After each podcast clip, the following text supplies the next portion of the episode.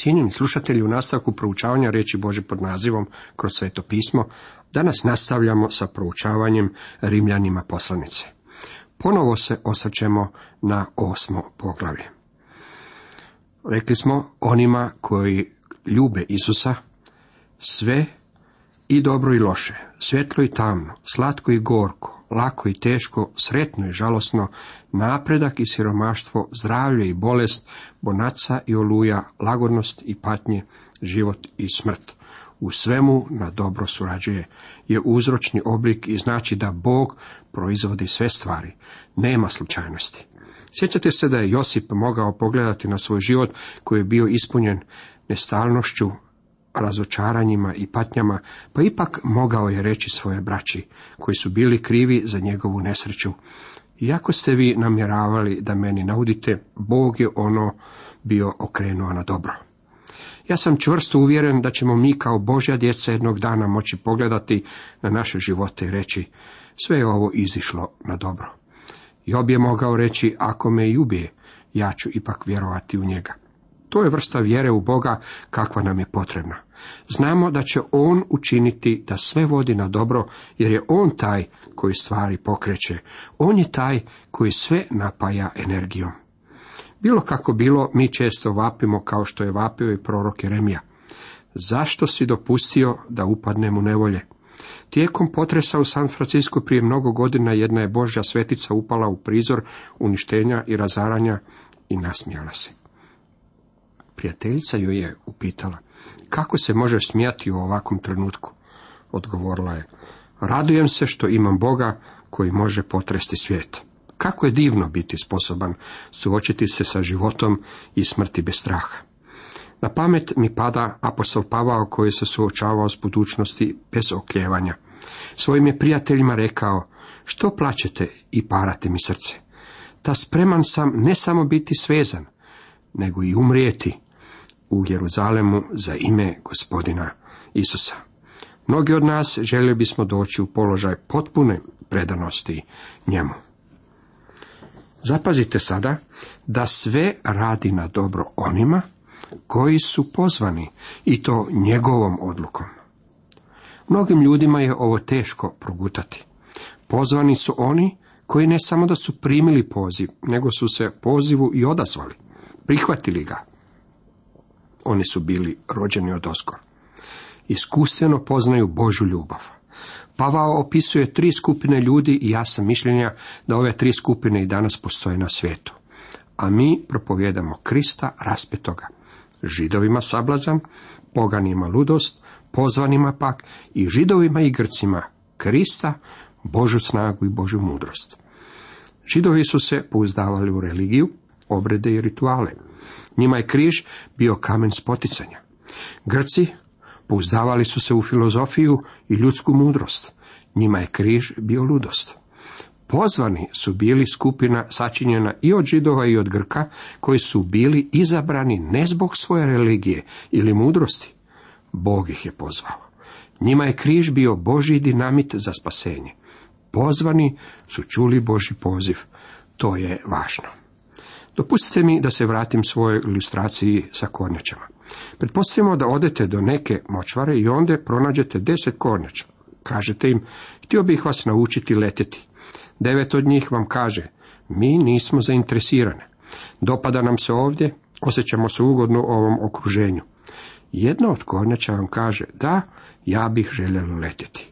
To je ona koja je pozvana i to je ona koja će naučiti letjeti. To nema nikakve veze sa drugim kornjačama. One su kornjače zbog toga što su kornjače. Dragi moji prijatelji, izgubljeni su izgubljeni jer žele biti takvi. Nema osobe koja obitava na licu zemlje koju se tjera da bude izgubljena.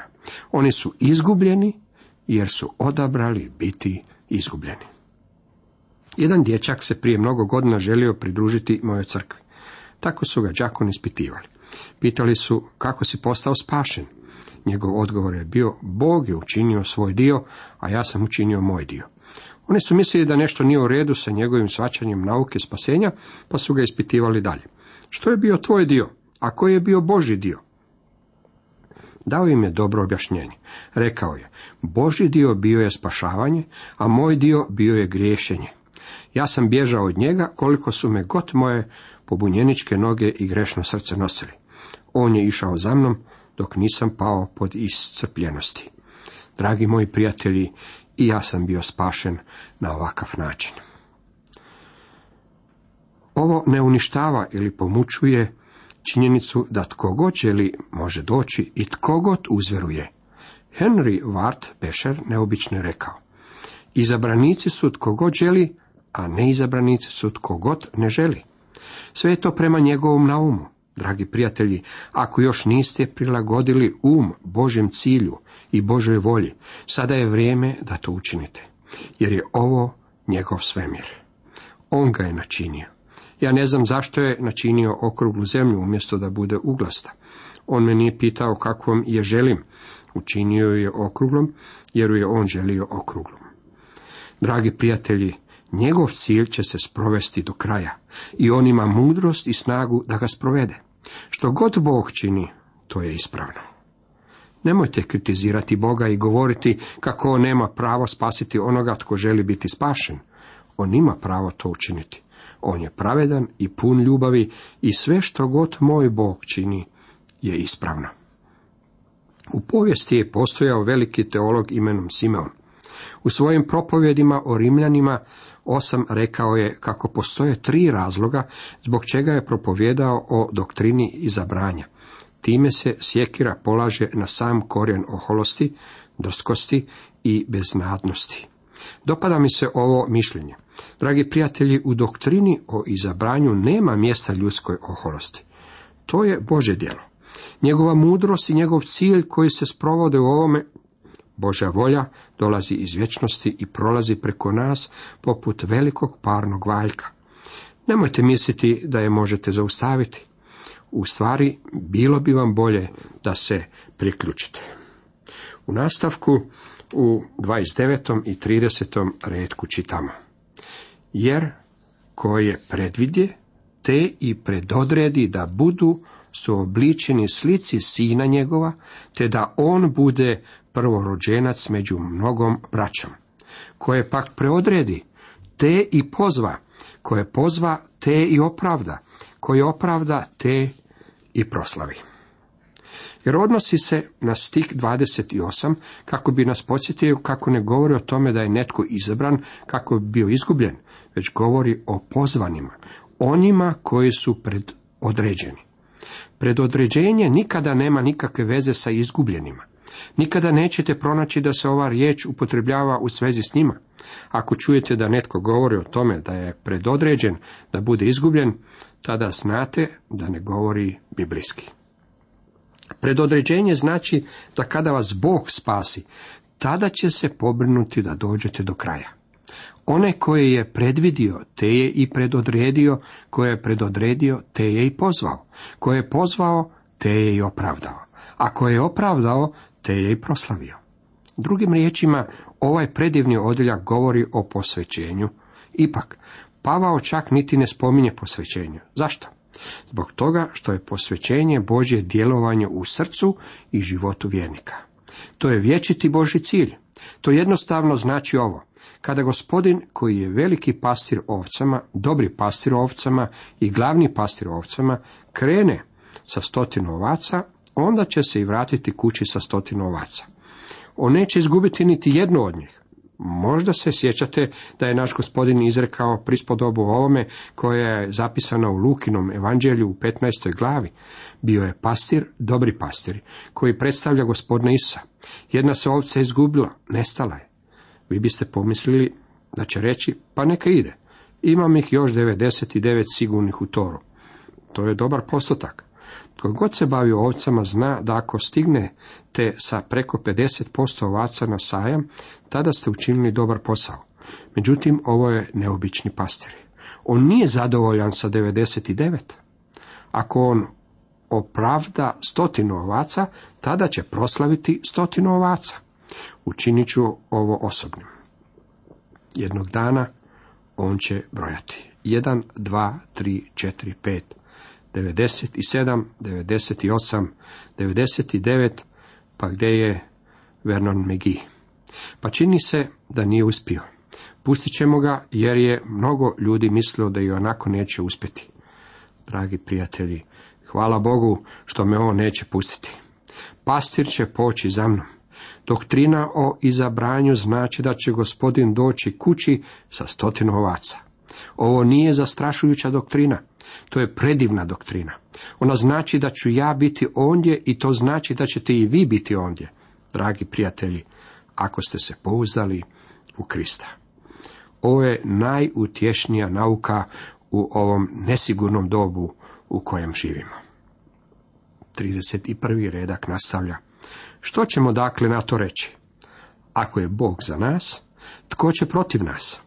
Što ćemo dakle na to reći? Moj odgovor je ovaj. Što mogu reći? To je tako divno da nemam ništa za dodati. Tko će protiv vas? Bog je na našoj strani. Nitko neće moći podići ikakvu optužbu protiv nas u njegovoj prisutnosti. 32. redak.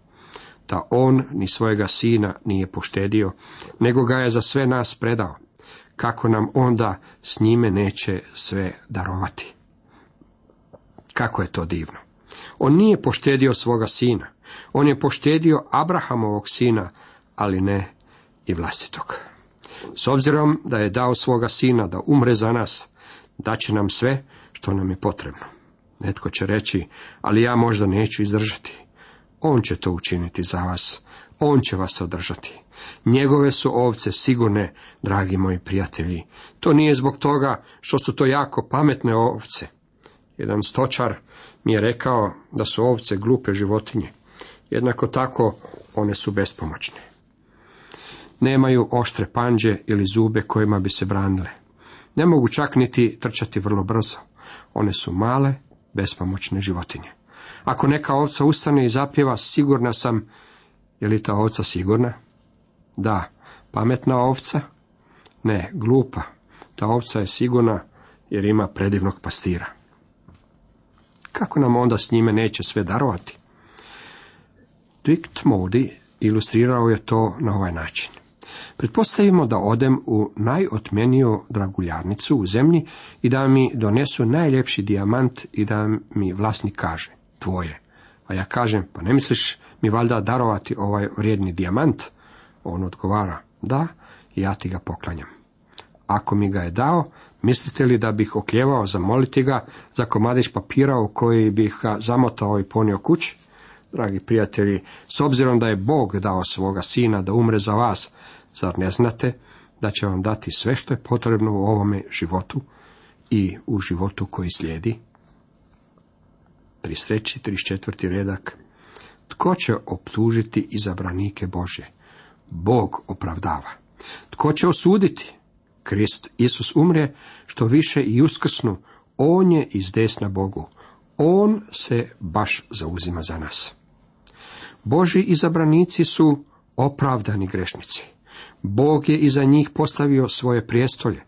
Tko će ih osuditi? Nitko ih ne može osuditi. Zašto?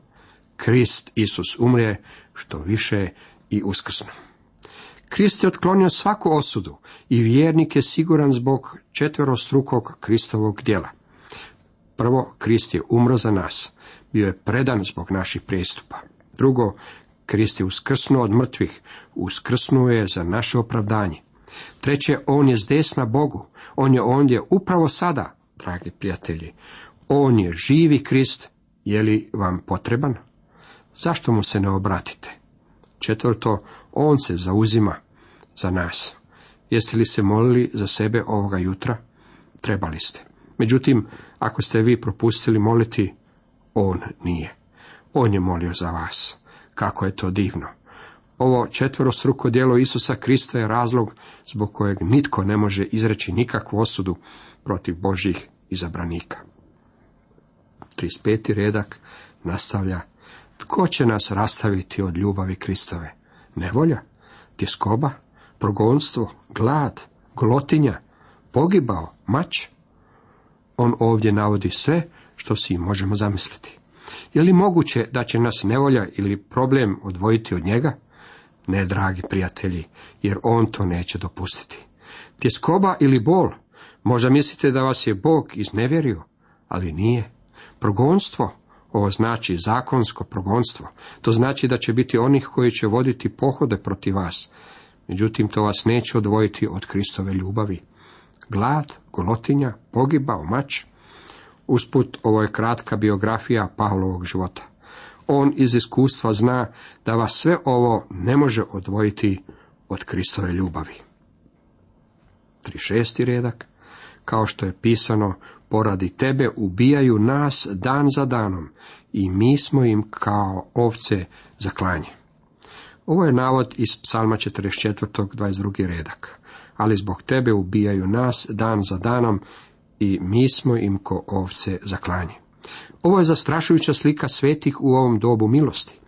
Ja vjerujem svim svojim srcem da je ovo stav sotonskog sustava prema Božem djetetu koji živi u ovome vremenu. Također ovo nam otkriva i povijest crkve. Dragi prijatelji, ako se danas zauzmete za Boga i stanete na njegovu stranu, to će vas nešto koštati. Moj prvi posao, još dok sam bio dječarac od 15. godine, bio je u klaonici. Radio sam odmah pokraj čovjeka koji je oštrim nožem ovcama rezao vratove. Vidjeti na stotine ubijenih životinja je bio zastrašujući prizor. Tako mi je pozlo da sam morao izaći i sjesti kako bi se nadisao svežeg zraka. Dragi prijatelji, čovjeku pozli kada vidi što se radi sa nekim od Božih svetaca u današnje doba. Međutim, čak nas niti to neće odvojiti od Bože ljubavi. 37. redak. U svemu tome nadmoćno pobjeđujemo po onome koji nas uzljubi. Kako ovca koja ide na klanje može biti više od pobjednika? Ovo je još jedan od predivnih paradoksa kršćanske vjere. Što to znači biti nadmoćni pobjednik? To znači imati pomoć onoga koji je za nas izborio pobjedu i koji nikada neće dopustiti da budemo poraženi. Pobjeda pripada Kristu, a ne nama. Pobjednički život nije naš život, to je njegov život. 38. i 39. redak dalje kažu, uvjeren sam doista, ni smrt ni život, ni anđeli ni vlasti, ni sadašnjost ni budućnost, ni sile, ni dubina ni visina, ni ikoji drugi stvor neće nas moći rastaviti od ljubavi Božje u Kristu Isusu gospodinu našem. Uvjeren sam doista znači da on zna. Smrt nas ne može odvojiti u stvari, ona će nas odnijeti u njegovu prisutnost. Odgovorom mnogih kršćanskih mučenika, kada im se prijetilo smrću, bio je sljedeći. Hvala, prebacit ćete me izravno u prisutnost moga spastelja. Ne možete nauditi takvim ljudima. Život često je teže suočiti se sa životom nego sa smrti. Međutim, životne kušnje, neuspjesi, razočaranja, nesigurnosti i patnje neće nas odvojiti od Bože ljubavi koja u Isusu Kristu gospodinu našemu je.